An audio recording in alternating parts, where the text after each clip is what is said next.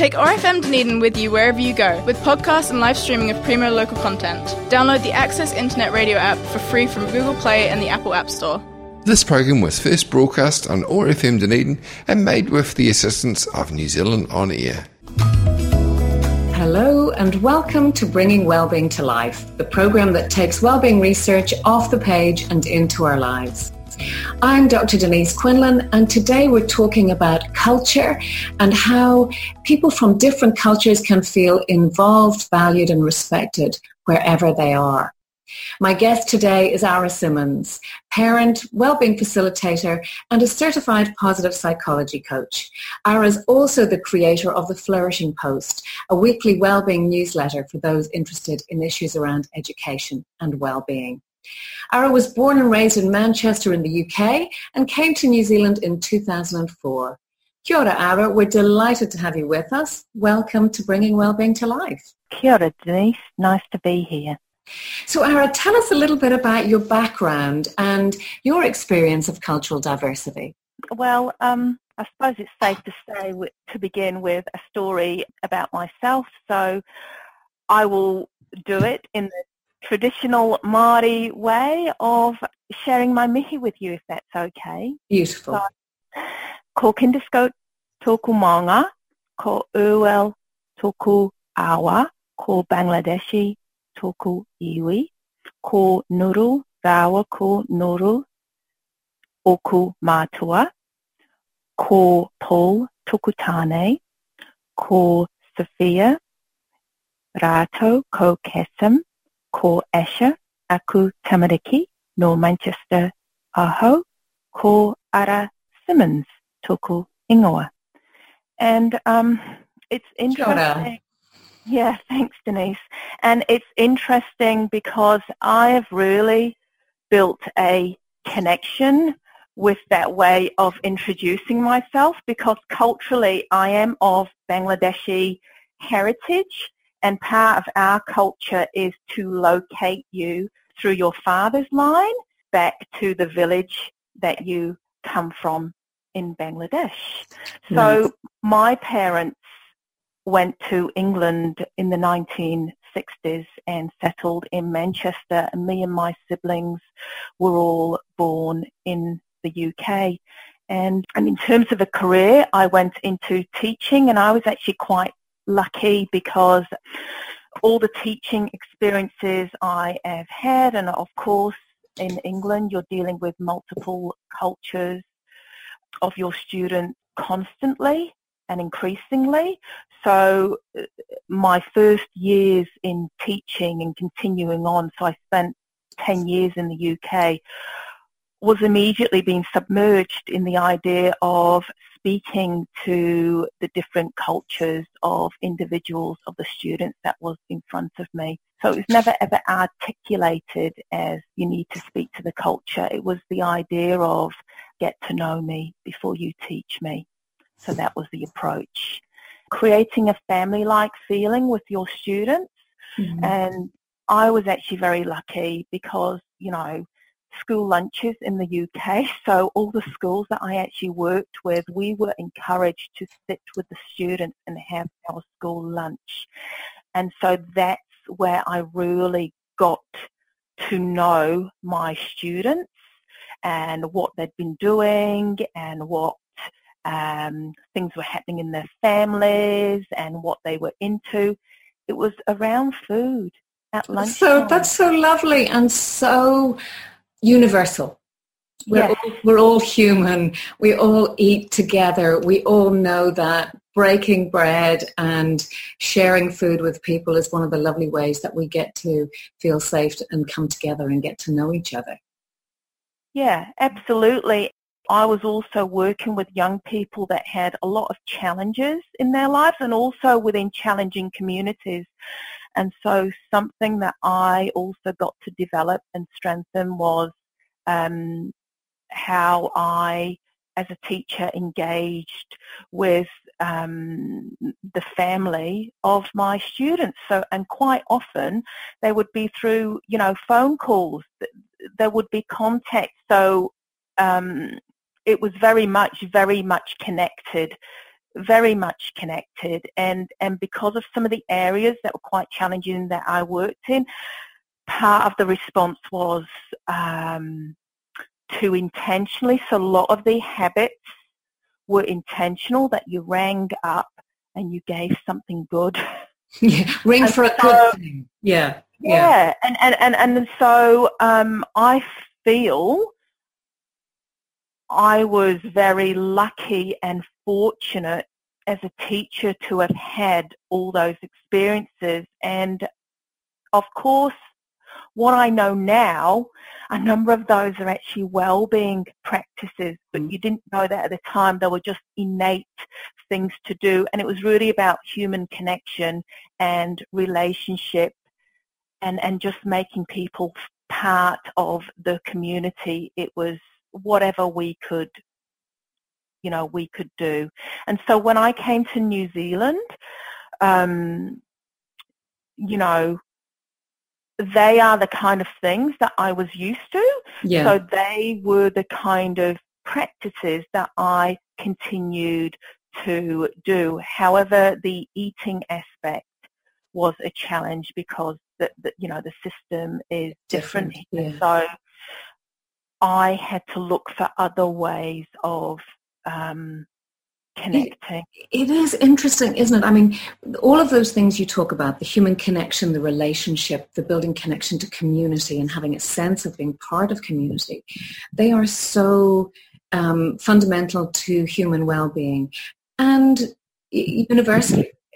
Um, and and I think there's huge value for us in learning what are the things that other people do well around the world that work? Because um, when you when you mentioned the eating together, that seems such a kind of a no-brainer of, wow, of course that would be important. Um, and yet we don't do it. And it reminded me of, um, I was working with a colleague some years back who came from Turkey, and he'd been um, a maths teacher in Turkey, and he said the expectation there for every teacher was that they would visit every student's home. Mm. And he said, and I'm thinking, in my mind I'm going, wow, that's an incredible commitment. And he said, you know, not a big deal, just maybe um, a dinner or a lunch or something in each place. And I resonate with that because it's quite interesting. That is what I used to also do in England. You would be visiting yeah. the student's home. It was fairly normal and typical. I was a science teacher, so my, you know, I was working in the secondary setting initially here in New Zealand, and it wasn't the idea that you also rung up the parents. That wasn't done either, but that is something that I did because, again, the nature of the young people that I was working with, um, and and to also support that connection. Um, the school that I was working at, I had a homework club going, and I made sure there was food at that mm-hmm. place. So food is a very important part of, and that's from my culture. Food has a very significant place in the way you connect with people. And so I always made food available to my kids at school. Mm. It's interesting, isn't it, that the whole field of cultural responsiveness has existed for several decades, with advocates from different groups saying we need to attend to the individual's identity before we can enable them to learn effectively. And then along comes the field of well-being, providing exactly the same message, mm. but from a well-being perspective. So I see... And as I say this, I've got one hand over the other going, there's such a huge congruence and overlap, whether you come at this from a cultural responsiveness perspective or a well-being perspective. What the science is telling us is that when somebody feels known for who they are mm-hmm. and connected with as a person, that enables their, supports their well-being and enables their learning. Yeah, absolutely, Denise. And that just kind of reminds me, again, with my own background. So um, I think it's just pertinent to share my own cultural positioning. So I am of Bangladeshi heritage. My husband is New Zealand European mm-hmm. Pākehā. Um, my children have got dual um, cultural identities of Asian and Pākehā. We are, you know, our family, uh, mainly in New Zealand, is Pākehā, but then our extended whānau is Ngāti Maniapoto, Māori, and we also have Pakistani identity in the England. So the idea for me when I approach um, the idea of an individual wanting to get to know even the students that I taught, it's coming from multiple places. So I couldn't really come from one specific position. So I think what has helped me in the whānau that I belong to is that looking at things from multiple perspectives. And I know if we were all able to do a bit more of that work, um, what looking at it from those perspectives would offer us would be able to kind of see some of the barriers that exist. Tell, tell um, us a bit more about that, Ara. When you talk about coming at things from multiple perspectives, can you give me an example or a story? So my idea is, I am curious about you. Mm-hmm. Tell me about you. So, so the types of so the types of questions I actually ask is quite they they they're very open questions. And I suppose what happens is, and this comes from my coaching experience, the more open we are able to ask the question, it allows somebody else to lead the conversation in the direction that they want that conversation to go in. So it mm-hmm. offers the other individual the space to serve up whatever they would like to about themselves. Mm-hmm. And then we go from there. So the the the uncovering and the discovery, the other person gets to lead and change. And I have kind of experienced that with, so, you know, I'm a parent of three children, and if I were to express to you, my oldest is eighteen, my youngest is ten, and it has only been as a parent in the last two years with my youngest child has the the the identity of just one of my children has been seen, and they have been seen. So that's my experience as a parent. So, sorry, are you saying it's only in the last year that you really feel for your youngest child that their identity mm. has been fully seen and acknowledged? Yeah.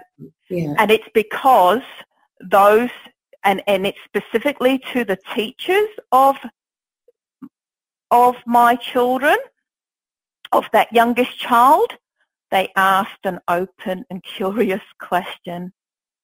Tell me about you. Tell me about what you like. You know, what what kind of things do your family do?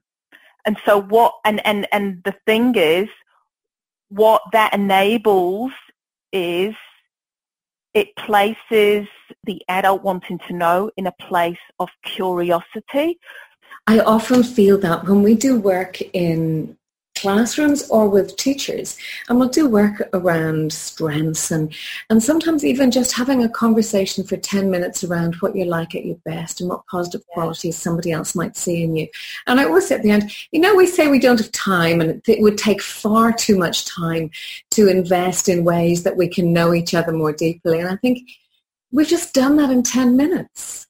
Yeah. It doesn't have to be, it's not as, we, we sometimes make things more complicated than they might be.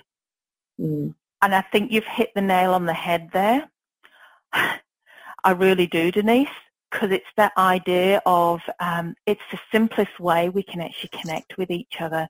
So part of my conversation when I have, or even when I have it with myself, you know, about culture and identity is that idea of connection. So even if we were to take away those words of culture and identity and make it about connection and belonging, mm. how can I support you to connect?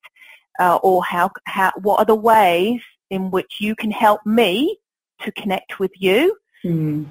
so that I can help you belong to yeah. this whānau space. It's as simple as that. What needs to happen in order for you to feel that you can, that you belong in this space? Yeah.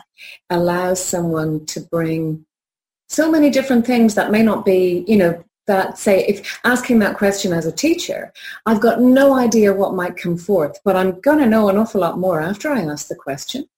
Yeah. And, and so what we're also speaking to is the idea of being brave and being courageous enough mm. to ask that question. Schools are places where identities um, are sustained, um, where they can grow and where they can flourish. Um, if, if, if the greater vision for the idea of school within a community is to be able to impact society.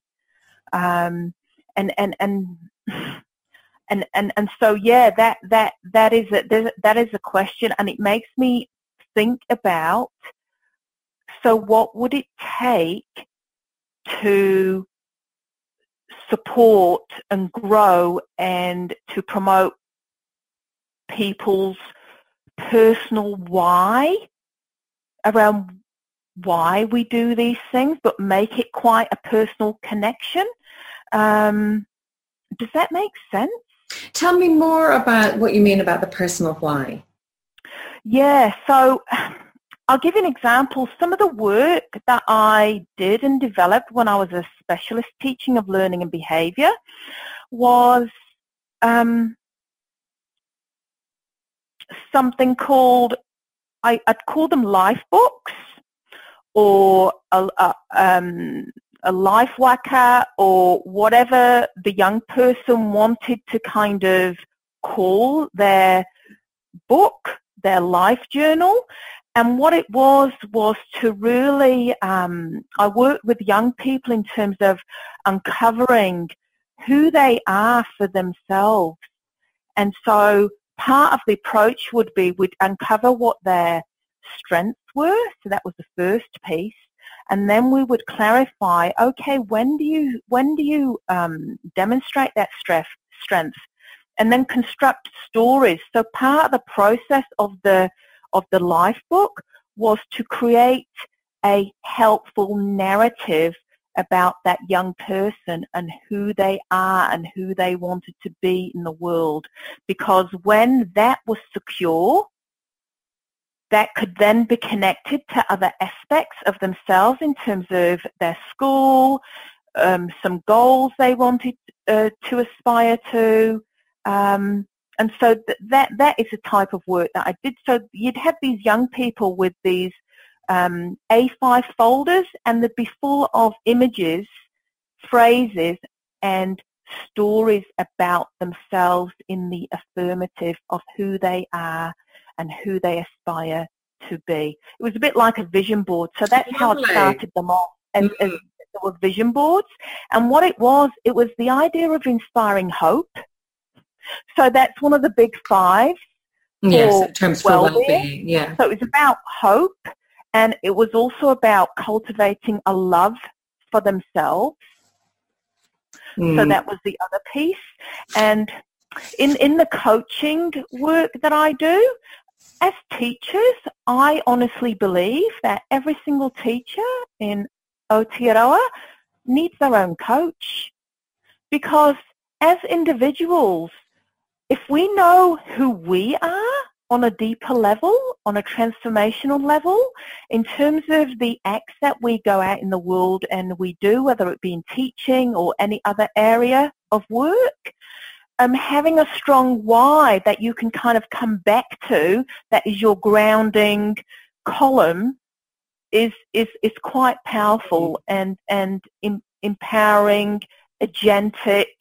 You know, so when we're talking about the idea of, you know, agentic, you know, that would be a cultural responsive practice when we're talking about young people, you know. Mm. And so um, when you say agentic, you mean giving people a sense of agency, reminding them yeah. that they are capable of making things happen in the world. Yeah. Yes. Yeah. Yeah. Yes. And, and, and, and connecting to that bigger purpose. Um, mm. And it's, it's, it's not something that as, as teachers, um, there is enough space to do, but it's, you know, I would say mm-hmm. it's quite valid because the expectation on teachers is to be a coach and a support for the students and supporting their well-being, all those aspects, mm-hmm. you know. Yeah, Ara, one of the things that we've, you know, we've been talking about cultural responsiveness, and I know there's another term that you use as well, which is cultural st- sustainability. Can you tell us a bit about what that means and, and what the difference between them might be? Well, um, for me, to culturally sustain something is is to is to really have a deeper understanding around the idea of, um, well, maybe I can illustrate that by doing uh, giving an exam an example. So let's just we we are in a school environment, and there's a Kapahaka group going on. There's some Tereo going on in the classroom. Those things are happening for the children, but but what is like happening for the adults in the school? So the best example that I can describe of culturally sustaining practice is taking some of those elements into our staff room. So I have also again been very lucky being part of environments where when we open a meeting, it's done with karakia and we have a waiata, and that is standard practice as part of the meetings that we have. So that's almost living those cultural aspects, um, but also recognising the, these practices are actually part of our everyday life. They're not things that we um, we we pull out when we have special guests come to the school or we're ticking a box. It's actually really living those elements, whereas, you know, we can describe responsive, cultural responsiveness as aspects of um, deliberate um, interventions that we would ensure that we have in our classroom. So I'm just thinking about culturally responsive practices around supporting our learners, and there's, there's, there's five of them, and they come from relationship-based learning, the work of Russell Bishop. And they, they are is, you know, um, students prior learning, feedback, feed forward, the idea of power sharing with your students, mm-hmm. and co-construction. So, you know, they're the five elements when we're looking at interacting in a family-like way to promote learning in our classroom environments. Um, and when we're thinking about relationship-based um, practices, it's around the idea of rejecting deficit thinking, um, caring and nurturing our young people, um, voicing and demonstrating high expectations, um, ensuring all students have the ability to learn and know what our students need to learn. Mm-hmm. So uh, can we do two things? I'm really excited. Oh, okay. so, so can we talk a little bit more about Russell, Russell Bishop's model, the relationship-based learning, um, and just describe that a little for um, for the, for our listeners, and then I want to come back and let's talk about, ooh, what would it look like if it wasn't just relationship-based learning, but if we actually applied that in the staff room situation, because that's where I think yeah. you're going. Well, I think I think Russell Bishop is the best to kind of explain his work, but my take on it, it's really about cultivating, you know, family. Mm. It's really about cultivating family, and a word that we don't often use in our education system that we probably need to use a lot more of is aroha, love. Mm. You know, so in all the spaces, in all the spaces that I have been into, in schools where uh, they do it so well, there is so much love there. Mm-hmm. It's mm-hmm. bursting. And, and, and when I'm talking about culturally sustaining, you know, that's it, you know. It's the idea of, you know, even if we use the word love, well, what does love look like in the classroom? Mm. What does love look like when we're dealing with our colleagues? Or what does love look like when we're giving feedback and feed forward? Or, you know, what does love like look like when we're appreciating? You know? Mm, mm. And, and, and it's just that for me. Yeah, and I think concepts like manaakitanga and aroha are so yeah. important um, in how in how a place feels and what people are able to do. Absolutely, absolutely. And can I just, um, I've just thought of another example here. And I was at this, um, I was at the Cole um, just just ever so recently, and. Um, So they had the porphyry, beautiful porphyry, um, and then something again that I've never seen before. So this is where, again, talking about courageousness, brave. Um, they had a young student from a different culture close the porphyry with a karakia from a different culture. And the school explained why they were doing that in terms of voicing, look, our community is becoming increasingly diverse and we recognise that and we embrace that as part of our tikanga. So then that's where I see schools really, so there's another example of cultural sustainability, the idea that You know, envir- you know, you've got school environments understanding, okay, we have this as a framework. This is what else. This is how we're extending it. Mm-hmm. And so, so for you, um, for, for you, Ara, the, the, the sustainability piece really has to come from, this isn't just something that we teach or pay lip service to.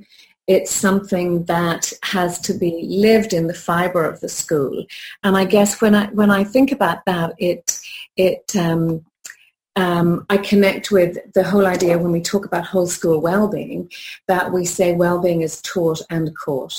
That you might have some practices you teach, but actually it's how you behave and where it's modelled that make such a big difference. And so and so in that respect, would you like to see, you know, people's prior experience and cultural background and toolkit um, being explored in staff and power sharing and co-construction? Yeah, and I think the places where I see it done well, so um, I think I've shared with you before the idea, like currently in, in so these are two thousand seventeen figures. Mm-hmm.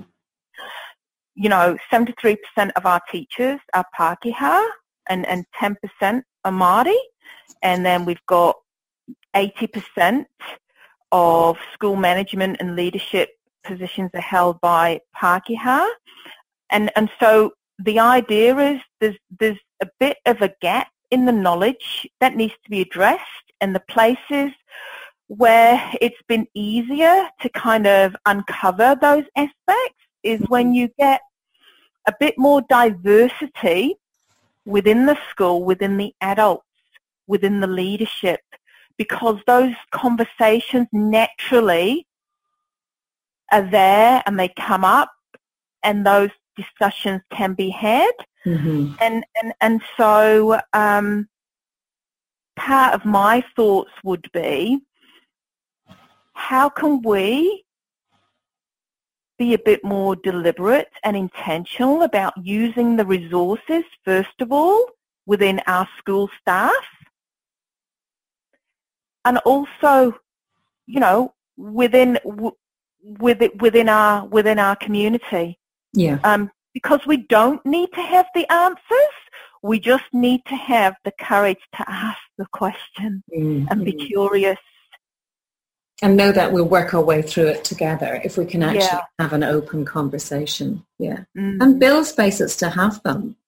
Um, I think that's really exciting. And, you know, Ara, I, I see um, I see where in education we can you know, we are we are learning and making strides, and we can also learn from other areas. So, for example, I know that um, in the last decade, the Dean of the Medical School at um, the University of Otago, Peter Crampton, has had a major commitment to um, that the future medics of this country should reflect the makeup of the country. Mm-hmm. And um, and they have very explicitly sought to increase the number, particularly of Māori and Pacifica students um, mm-hmm. coming into the med school, because they said it's not okay when you go and see your doctor that your doctor doesn't look like you. Yeah, and, and I suppose that is something for our profession. So I work as a facilitator in this space, so I go into a lot of school environments, and um, there's very few to nobody, you know, in terms of even people looking like me, uh-huh. you know, um, there isn't. So I know, you know, and that is a challenge for us to look at, and um, and I believe it's come through recently. There was some race unity, um, diversity statement that young people were able to contribute to, and part of their response was wanting to see more diversity in the adults. Nice, nice.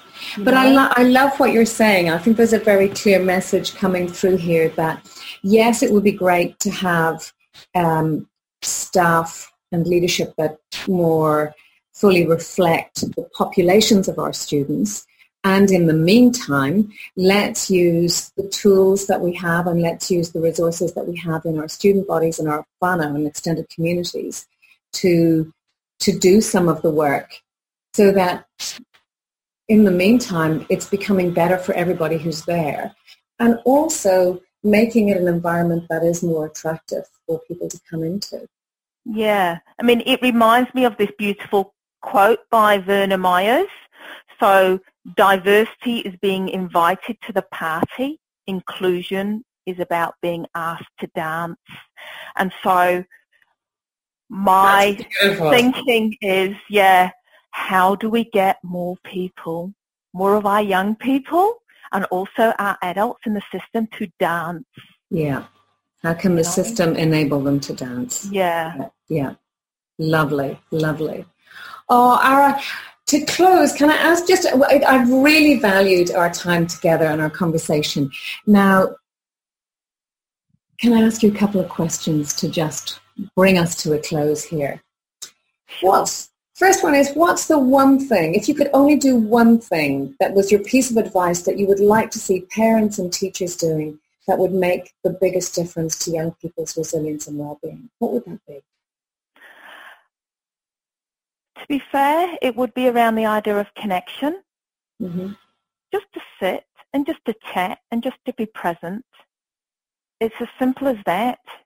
Um, yeah, that is. Connection is a big thing for me, so... Um, That that would be it, because it's through that connection so many other things can can yeah can happen. Yeah.